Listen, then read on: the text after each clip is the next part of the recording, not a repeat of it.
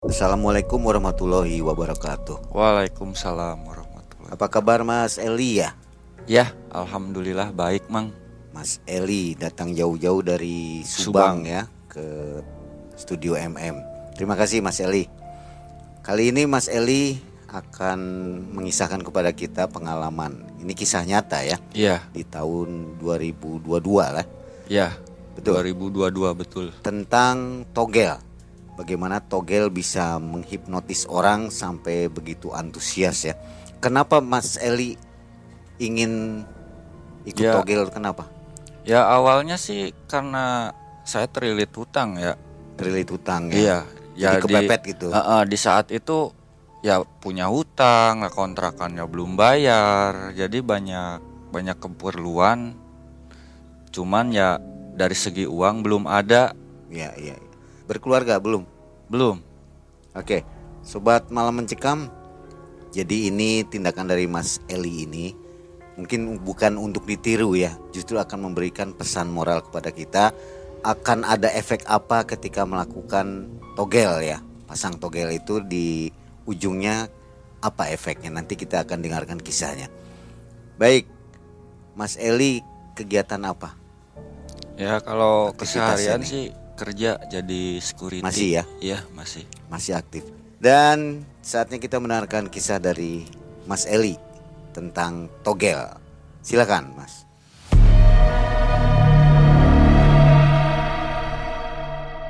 Ya awal mulanya sih faktor ekonomi ya intinya terlilit hutang. Ya waktu saat itu tuh ya kontrakan belum bayar, ya kebutuhan yang lainnya banyak dan hutang pun ya ditagih terus. Akhirnya kan pusing nih. Karena udah pusing, saya cari ke sana ke sini, udah cerita sama temen, akhirnya ada temen yang nyaranin melakukan ritual togel. Saya telpon lah ke teman saya itu yang Mang Uus itu. Nah, setelah saya cerita gini-gini keluh kesah saya, apa yang saya alamin. Dari situ Mang Uus tuh suruh saya datang karena kebetulan kan Mang Uus tuh orang Cirebon. Nah, saya suruh datang ke Cirebon. Nah, dari perjalanan itu, Mang, tragedi dibilang lucu ya lucu, dibilang sedih ya sedih. Pokoknya banyak liku-likunya lah perjalanan dari Subang ke Cirebon itu. Udah kehujanan, ban bocor, bawa uang pun pas-pasan. Nah setelah saya sampai ke tempatnya Mang Uus, itu saya diarahin ya, diajak ke tempat ritual. Di situ saya dimandikan, dibacain mantra sama Mang Uus. Kembang tujuh rupa. Kalau kembangnya sih saya kurang tahu kembang apa aja.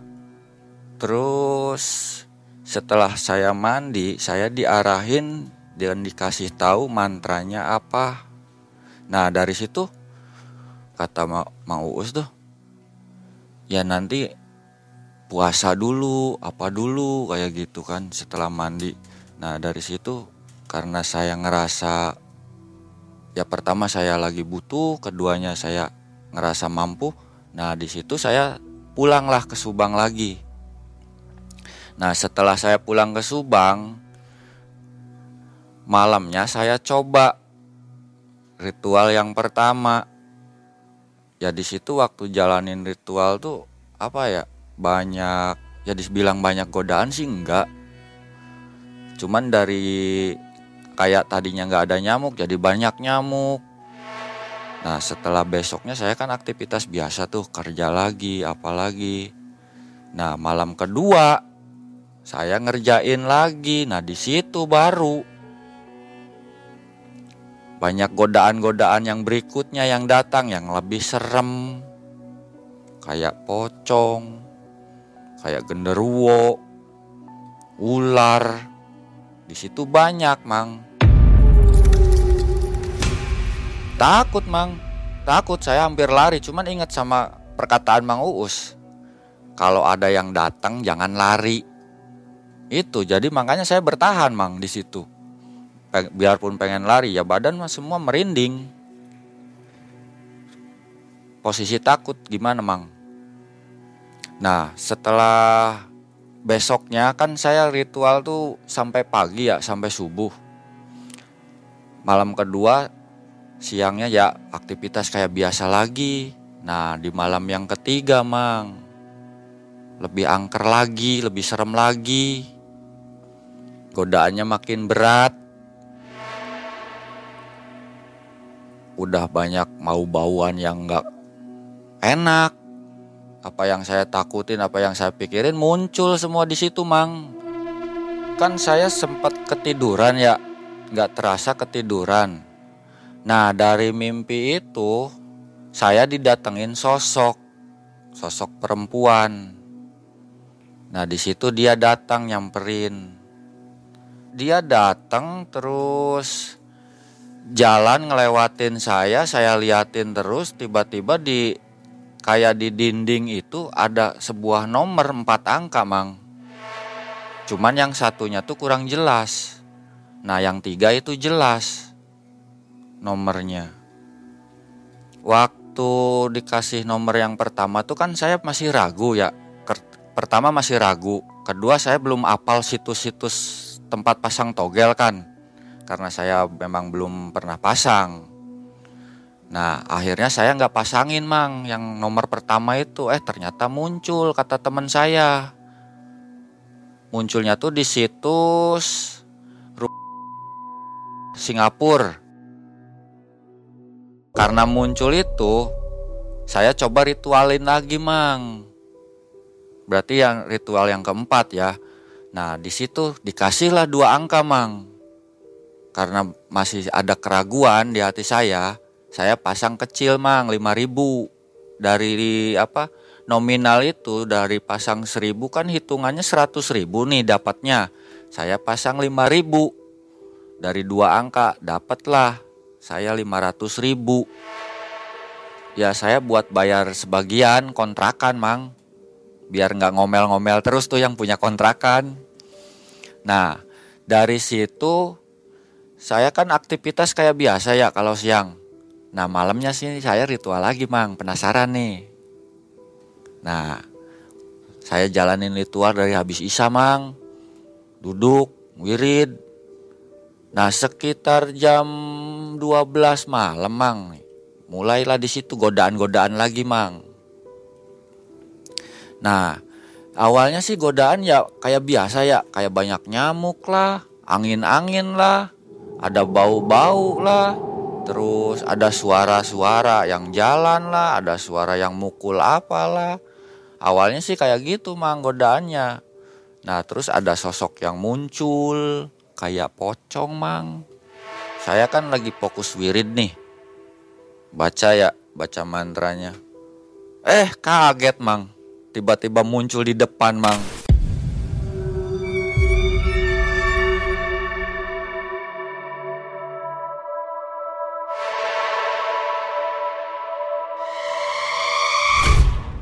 dia diem ya saya mau lari. Ingat katanya Mang Uus apa pun yang datang jangan lari. Biarpun saya ketakutan di situ ya saya diem mang. Ya takut nggak takut ya udah dipaksain aja. Wujudnya ya serem mang. Serem. Jadi kayak mukanya tuh ancur mang. Mukanya ancur saya juga ya takut lah namanya takut sampai merinding mang semua badan nah dari habis itu saya kan dipaksa ini nggak boleh lari. Nah pocong itu pergi mang, kirain udah abis mang. Datang lagi sosok perempuan. Dia datang dari arah samping nih. Dia datang, kirain wah perempuan cantik nih. Eh pas nengok, malah lebih serem mang, matanya mau jatuh. Susunya itu mang ke mana-mana mang, ih pokoknya serem mang. Pengen lari saya sama baunya itu nggak nahan mang. Bangkainya bau bangkainya itu. Bikin saya mau muntah mang. Pengen muntah ya pengen lari lah. Pokoknya banyak mang yang dirasain. Nah saya kan bertahan nih. Saya baca aja terus. Gak berhenti. Hilang lagi lah godaan itu mang Nah, yang ketiga itu godaan yang datang tuh ular, Mang. Awalnya saya kirain suara apa ya? Kayak orang jalan tapi bukan. Tapi kok makin mendekat, makin mendekat. Eh, dari arah belakang, Mang. Kaget saya. Ular, Mang, yang datang kayak mau ngelilit. Di situ, Mang, saya mulai mulai apa ya? Hampir hampir nggak kuat lah hampir hampir hampir ritual saya tuh hampir batal mang di situ. Nah tapi saya balik lagi mang inget sama omongannya mang uus nggak boleh lari nggak boleh takut. Itu yang buat saya bertahan. Saya meremin aja mang tuh mata biar nggak ngeliat. Nah nggak lama ular itu hilang. Nah di situ datanglah sosok perempuan mang. Tapi dia lebih cantik mang. Nggak ada serem-seremnya. Dari pakaiannya tuh semacam ya kanjeng ratu ya. Dari pakaiannya dari kayak pakaian-pakaian kerajaan kayak gitu. Datanglah dia mang. Dia jalan ngelilingin saya. Pas saya nengok ke belakang nah di situlah saya melihat ada nomor empat angka. Cuma yang satunya tuh kurang jelas mang. Yang jelas tuh tiga. Nah si angka itu kayak kayak ngambang kayak melayang tapi nggak goyang-goyang mang. Jadi kayak apa ya? Kayak nempel di tembok gitu mang angka-angkanya tuh nggak nggak berbentuk asap cuman kayak apa ya kayak semacam cahaya kunang-kunang gitu mang. Jadi dia terang enggak gelap enggak jadi kayak cahaya remang-remang tapi ngebentuk angka. Nah saya kan apa ya di situ ada ada ekspresi ya takut ada lah udah jelas ya kalau takut. Tapi ada sisi senangnya juga. Wah saya dikasih nomor nih tiga angka nih Mudah-mudahan aja besok masang dapat nih. Angkanya tuh kalau di depannya sih kurang jelas ya. Cuman yang yang dari ketiga kedua ke terakhir tuh 023 angkanya tuh. Nah, saya tuh udah nggak sabar mang, udah dikasih angka tuh udah nggak sabar nih nunggu besok nih, nunggu besok nih, pengen buru-buru pasang. Eh, dasar mang, Begitu dipasang itu nomor nggak muncul. Nggak keluar mang saya udah habis duit banyak buat masang malah nggak muncul. Aduh pusing saya. Saya habis masang tuh hampir 100 ribu mang di situ saya pasang ini uang antara buat makan, buat pasang, sama bayar token listrik. Ini antara tiga ini mana nih yang mau harus saya bayar dulu? Saya belain pasang dulu eh malah jong mang. Gak dapet apa-apa nomornya nggak muncul. Di situ saya pusing lagi nyari nyari duit. Tapi saya masih penasaran nih mang. Saya pasangin lagi besoknya. Baru di situ mang tembus tiga angka mang. Saya pasang waktu itu karena uangnya udah nggak ada lagi. Saya pasang 20 ribu mang. Nah dari 20 ribu itu seribu itu kan kalau tiga angka kan jadi satu juta ya.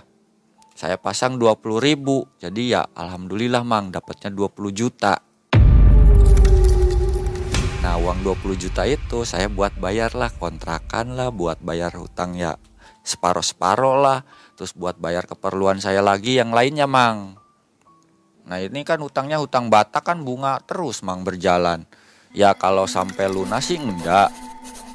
Cuman ya ketutuplah sedikit-sedikit.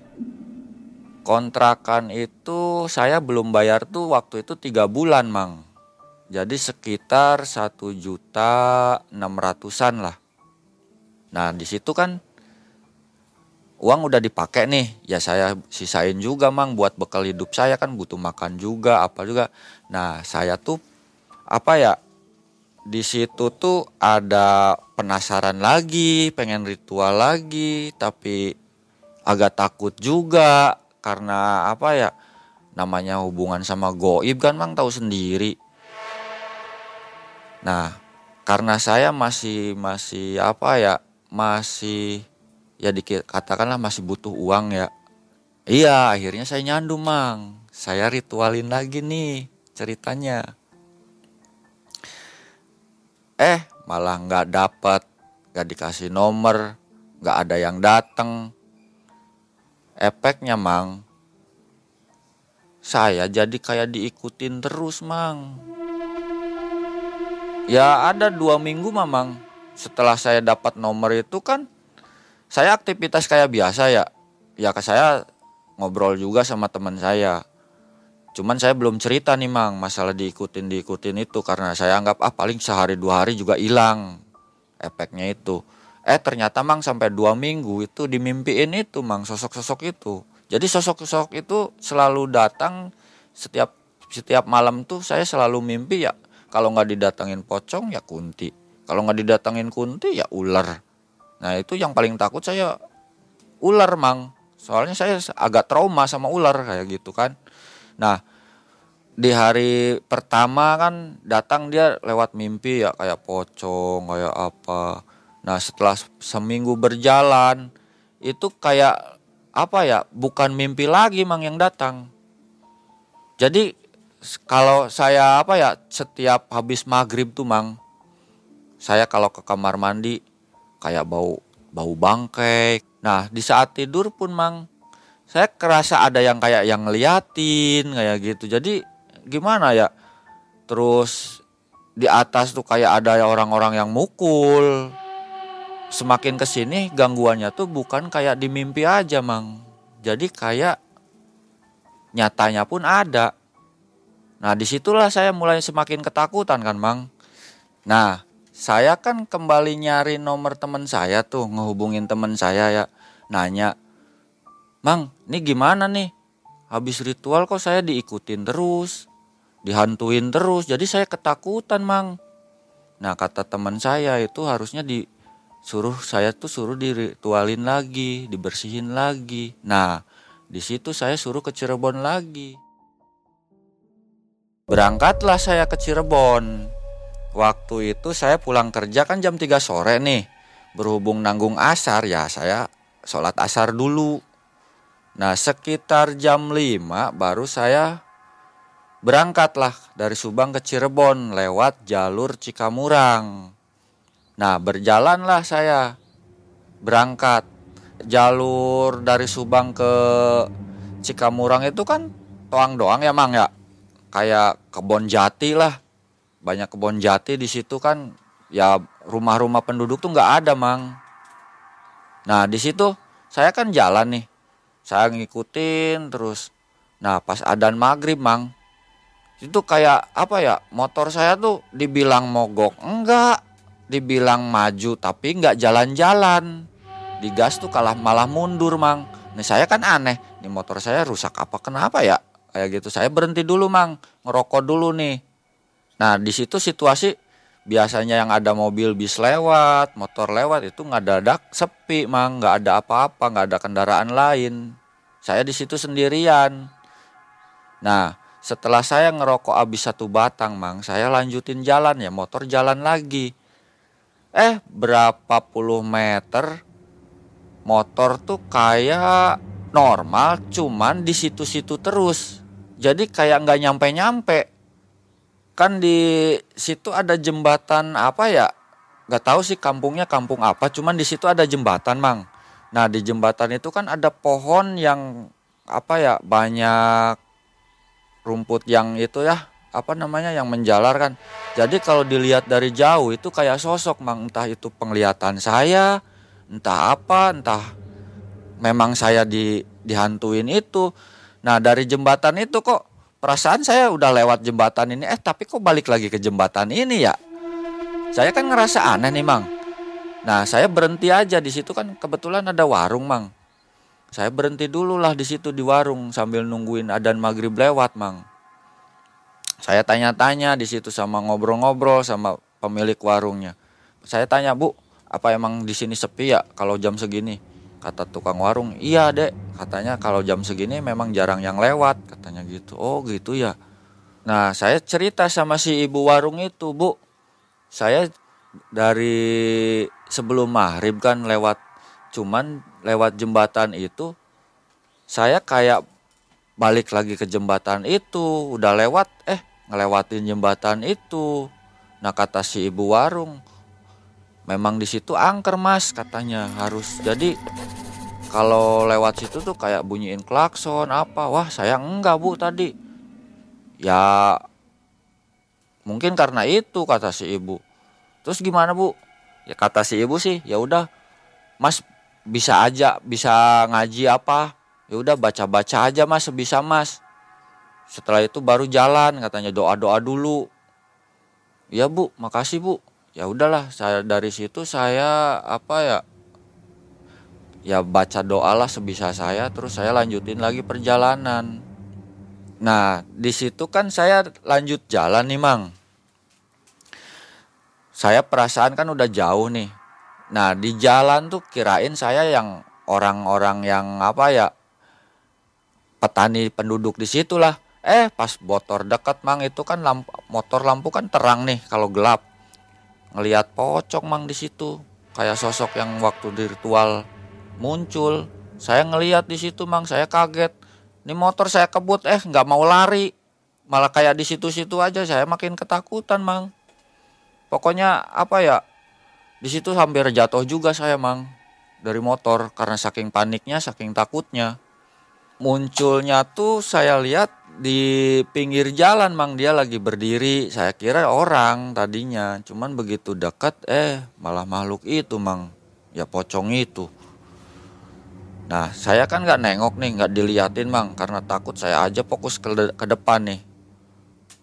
Nah nggak lama ada lagi sosok lagi mang. Pokoknya banyak mang. Ada perempuan. Sosok perempuan yang pokoknya yang waktu saya ritual itu lihat di perjalanan itu muncul lagi mang. Yang paling nyeremin ular mang. Jalan saya ketutup sama ular. Jadi saya di situ berhenti. Mau mikir mau balik lagi apa lanjut balik lagi apa lanjut. Di situ saya lama mang. Ini ular juga nggak nggak pergi-pergi. Pokoknya ularnya gede. Ya dibilang kalau di, segede pohon kelapa sih agak kecil ya cuman dia panjang jalan tuh kepotong semua sama ular mang. Jadi saya nggak bisa lewat jalan.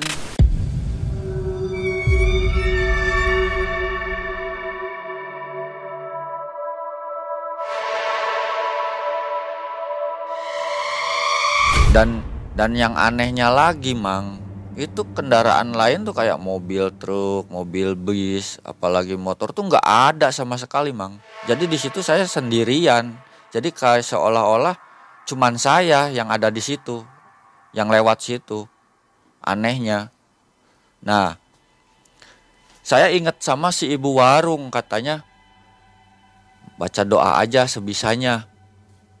Saya baca doa lah, mang di situ sebisa saya ya apa aja yang saya bisa saya baca di situ mang. Saya hampir balik lagi juga di situ karena takut karena nggak bisa lewat. Tapi lama-lama ular itu pergi juga mang. Nah lanjutlah saya perjalanan mang di situ. Eh mana udah malam? Sekitar kalau nggak salah sekitar jam 9 malam ya karena saya bulak-balik di situ juga jadi lama. Sekitar jam 9 malam ban motor kempes mang. Kayak nggak nggak diizinin ke Cirebon lagi saya. Nggak tahu emang alami apa emang karena makhluk-makhluk kerjaan makhluk-makhluk itu buat ngehalangin saya mang. Di situlah saya mulai apa ya semakin panik mang pikiran saya. Mana nyari tukang tambal ban nggak ada lagi udah takut ban bocor. Makin aja mang panik. Nah saya kan ban bocor nih mang. Saya dorong kan motor nih. Nah di depan tuh kayak ada yang terang. Ini ya, masuk apa lagi ya saya ya? Saya lanjutin jalan aja kali ada tukang tambal. Ternyata di situ pom bensin mang. Pom bensin Cikamurang mang. Nah di situ kok tiba-tiba motor jadi banyak ya banyak truk juga. Ini saya jadi perasaan saya jadi kayak keluar dari mana ya? Jadi kayak saya seolah-olah kayak tersesat mang. Perjalanan dari Subang ke Cirebon saya jadi kayak tersesat. Jadi kayak lewat jalur lain. Karena aneh aja kok. Begitu saya ketemu pom bensin tiba-tiba motor banyak yang lewat mobil banyak yang lewat nah di situ di dekat pom bensin tuh saya ketemu sama tukang tambal mang. Ya saya nambal lah di situ. Ya saya tanya-tanya pak emang kalau jalan di sini tuh sepi ya tiap malam? Kata tukang tambal ah enggak biasa aja. Motor mobil ya ada yang lewat. Di situ saya kaget mang. Wah mungkin apa saya disesatin ya? Perjalanan saya dihalangin ya? Di situ saya banyak jadi nambah pikiran mang. Semakin saya ketakutan mang di situ singkat cerita mang. Selesai nambal nih saya langsung perjalanan lagi kan. Sampailah saya di tempatnya mang uus mang. Nah di situ saya ngobrol diceritain lah. Dari awal saya selesai ritual saya ditakut-takutin lewat mimpi saya ceritain semua terus. Bukan makin ke sini tuh bukan cuman di mimpi tapi kayak kayak muncul ya di, di kontrakan saya tuh kayak ada yang apa ya sering kayak ngeliatin padahal di situ nggak ada orang. Saya tinggalkan sendirian bang. Tapi di rumah tuh kayak ada orang lain. Udah wangi-wangian udah bau-bauan segala macam itu udah saya cium mang. Di situlah saya makin ketakutan kan. Nah saya hubungi Mang Uus lagi. Itu gimana mang? Ada solusinya enggak kira-kira? Biar saya nggak diikutin lagi nggak diteror-teror sama makhluk-makhluk itu lagi nah itu kata Mang Uus tuh itu resikonya. Makanya saya dulu pernah ngejalanin ya kayak gitu. Saya berhenti karena saya juga ketakutan. Berhubung saya maksa waktu itu minta sama Mang Uus ya kata Mang Uus ya udah saya dikasih lah itu. Kata Mang Uus sih apa ya dulu Mang Uus lebih serem lagi sih sebenarnya. Cuman gak dibilangin ke saya mungkin ya karena takut saya nggak jadi atau gimana saya mundur atau gimana. Setelah saya cerita sama Mang Uus ya Mang Uus juga cerita ternyata Mang Uus lebih lebih serem lagi. Lewat rel itu tiba-tiba kereta kayak lewat jadi seolah-olah Mang Uus tuh mau ketabrak. Kayak ngelamun pakai motor ngelamun sampai mau ketabrak mobil truk. Karena lihat sosok-sosok goib itu yang yang waktu ritual muncul. Jadi Mang Uus tuh trauma nah sekarang saya yang ngalamin. Mang Uus tuh cerita kayak gitu ya. Saya juga jadi trauma nama saya balik nanya sama Mang Uus kenapa Mang Uus gak ngomong dari awal kalau resikonya tuh kayak gitu? Mungkin ya saya pikir dua kali mang kalau kayak gitu. Soalnya saya juga emang takut. Nah, setelah saya banyak cerita sama Mang Uus masalah ketakutan saya yang saya alamin itu malamnya Mang Uus tuh mandiin saya lagi. Ritual buat ngebersihin, buat ngebuang apa ya, buat ngejauhin lah intinya yang ngikutin saya itu. Dimandiin sama mandi kembang itu yang kayak awal lagi mang. Jadi kayak apa ya mandi kembang tujuh rupa lagi. Cuman sekarang tuh ada kayak bunga kantilnya mang. Kalau yang pertama tuh kan nggak ada. Nah sekarang tuh ada kayak ada bunga kantilnya. Ya saya dimandiin nih. Mandiin mandiin sambil dibacain mantra sama Mang Uus. Mantranya sih saya kayak sepintas ngedengar sih kayak mantra-mantra kejawen ya yang Mang Uus baca tuh. Cuman saya nggak paham dari artinya apa tuh saya nggak paham. Cuman itu kayak mantra-mantra kejawen. Nah selesai mandi saya diem dulu lah nggak langsung pulang. Nginep dulu di rumahnya Mang Uus nunggu besok pagi. Nah besok paginya tuh ya Alhamdulillah rasa ketakutan saya tuh sedikit-sedikit hilang Mang. Biasanya kan kalau tidur setiap tidur kan saya mimpi mimpi didatengin pocong lah ular lah. Terus ya pokoknya banyak lah mang yang datang nah setelah dimandiin itu diritualin yang ngebersihin itu ya alhamdulillah mang udah nggak mimpi lagi. Nah setelah besok pagi saya tuh ngobrol lagi sama Mang Uu. Saya tanya-tanya Mang ini sebenarnya masuk pesugihan apa enggak Mang? Kok saya nyawa saya hampir-hampiran melayang terus? Kayak gitu kan jadi takut mang.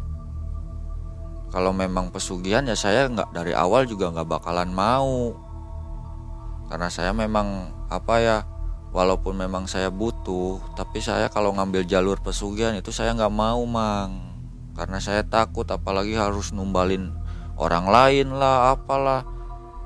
Jadi saya pasti nggak mau. Nah kata Mang Uus tuh ya dibilang pesugihan ya namanya juga jalur goib. Ya bisa dibilang pesugihan dibilang enggak ya. Sebenarnya enggak numbalin nyawa cuman ya tergantung apa ya mungkin dari apesnya kita apa kayak gitu. Mungkin efeknya ke situ kata Mang Uus. Udah mang. Kalau gitu mas saya nggak mau lagi baca baca mantra itu lagi nggak mau lakuin ritual itu. Kapok saya mang.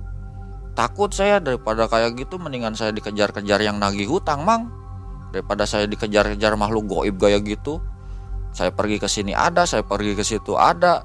Tidur saya didatangin di mimpi saya bangun di kayak ada yang ngintipin ada yang ada yang ngikutin saya kan lakuin ritual itu kan di 2000 tahun 2022 ya Mang. Nah, menjelang 2023 itu kehidupan saya tuh kayak semakin apa ya? Bukannya saya nggak bersyukur sama Allah ya Mang. Cuman apa ya? Usaha saya mau coba cari sampingan jualan itu. Kayak gak laku. Pokoknya istilahnya apa ya? Kayak seret lah Mang rezeki saya Mang. Waktu itu saya sempat jualan online juga. Pokoknya apa saya bahkan sampai apa ya jualan jaket di terminal juga. Ya kerja jadi satpam juga. Tapi itu uang-uang dari hasil itu tuh kayak nggak cukup terus mang. Waktu saya dapat togel itu mang teman saya kan banyak yang nanya dapat nomor dari mana? Ya saya ceritain semua mang. Saya lakuin ritual ini ritual ini. Saya jalanin berapa hari ya dikasih ini. Nah kebetulan teman saya juga terlibat apa ya terlilit utang pinjol. Nah di situ teman saya minta ya saya saranin nggak usah lah mendingan minta sama Allah aja perbanyak ibadah sedekah saya juga sampai sekarang masih punya hutang termasuk sama pinjol juga. Tapi alhamdulillah saya cicil dengan cara baik-baik. Biarpun ya hasilnya hasil kerja saya kurang atau apa. Tapi hidup aman, nggak dihantuin, nggak digangguin. Saya saranin ke teman saya gitu. Jadi saya nggak mau cukup saya lah yang ngalamin kayak gitu mang kalau masalah teman saya bukannya saya pelit atau gimana ya tapi kasihan lah nanti takutnya imbasnya ke anak istrinya ke keluarganya mang. Makanya saya nggak kasih tahu lah masalah ritual itu walaupun dia nanya. Baik Mas Eli. Barangkali di akhir cerita ini ada pesan yang ingin disampaikan nggak untuk mereka yang masih bermain togel? Ya intinya gini ya. Nggak ada yang kaya dari hasil judi yang ada malah makin habis. Ya kalau misalkan apa terlilit hutang ya mendingan carilah jalan yang lain jangan lewat nyari ya memang dapatnya instan. Sekali dapat ya bisa banyak. Tapi itu kan tergantung rezeki kita juga. Bukannya dapat banyak malah kadang kan kebanyakan habis banyak.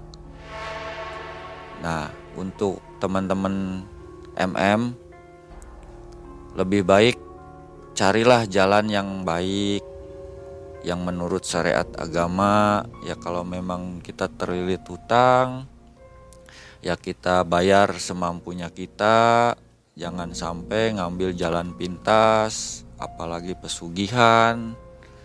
Ya memang bisa dapat instan cuman ya resikonya juga banyak juga. Bukan cuman imbas sama badan kita sendiri tapi sama keluarga sama anak sama istri. Imbasnya ke situ. Jadi kalau misalkan kalian sayang sama keluarga lebih bagus lebih baik mendingan cari kerja yang baik-baik. Gak usah main judi lagi apalagi judi togel sama slot itu nggak ada yang kaya dari hasil judi. Itu pesan saya. Contohnya kayak saya udah ritual banyak udah ngejalanin ini itu tetap aja kayak gini. Ya memang dikasih dapat itu cuman kayak pemanis. Endingnya sih sama aja. Kurang-kurang juga. Sobat Malam Mencekam, demikian kisah dari Mas Eli. Kita ambil hikmah dari kisah ini. Terima kasih sudah bersama Mang Ei dan tim. Sampai jumpa di video selanjutnya. Assalamualaikum warahmatullahi wabarakatuh.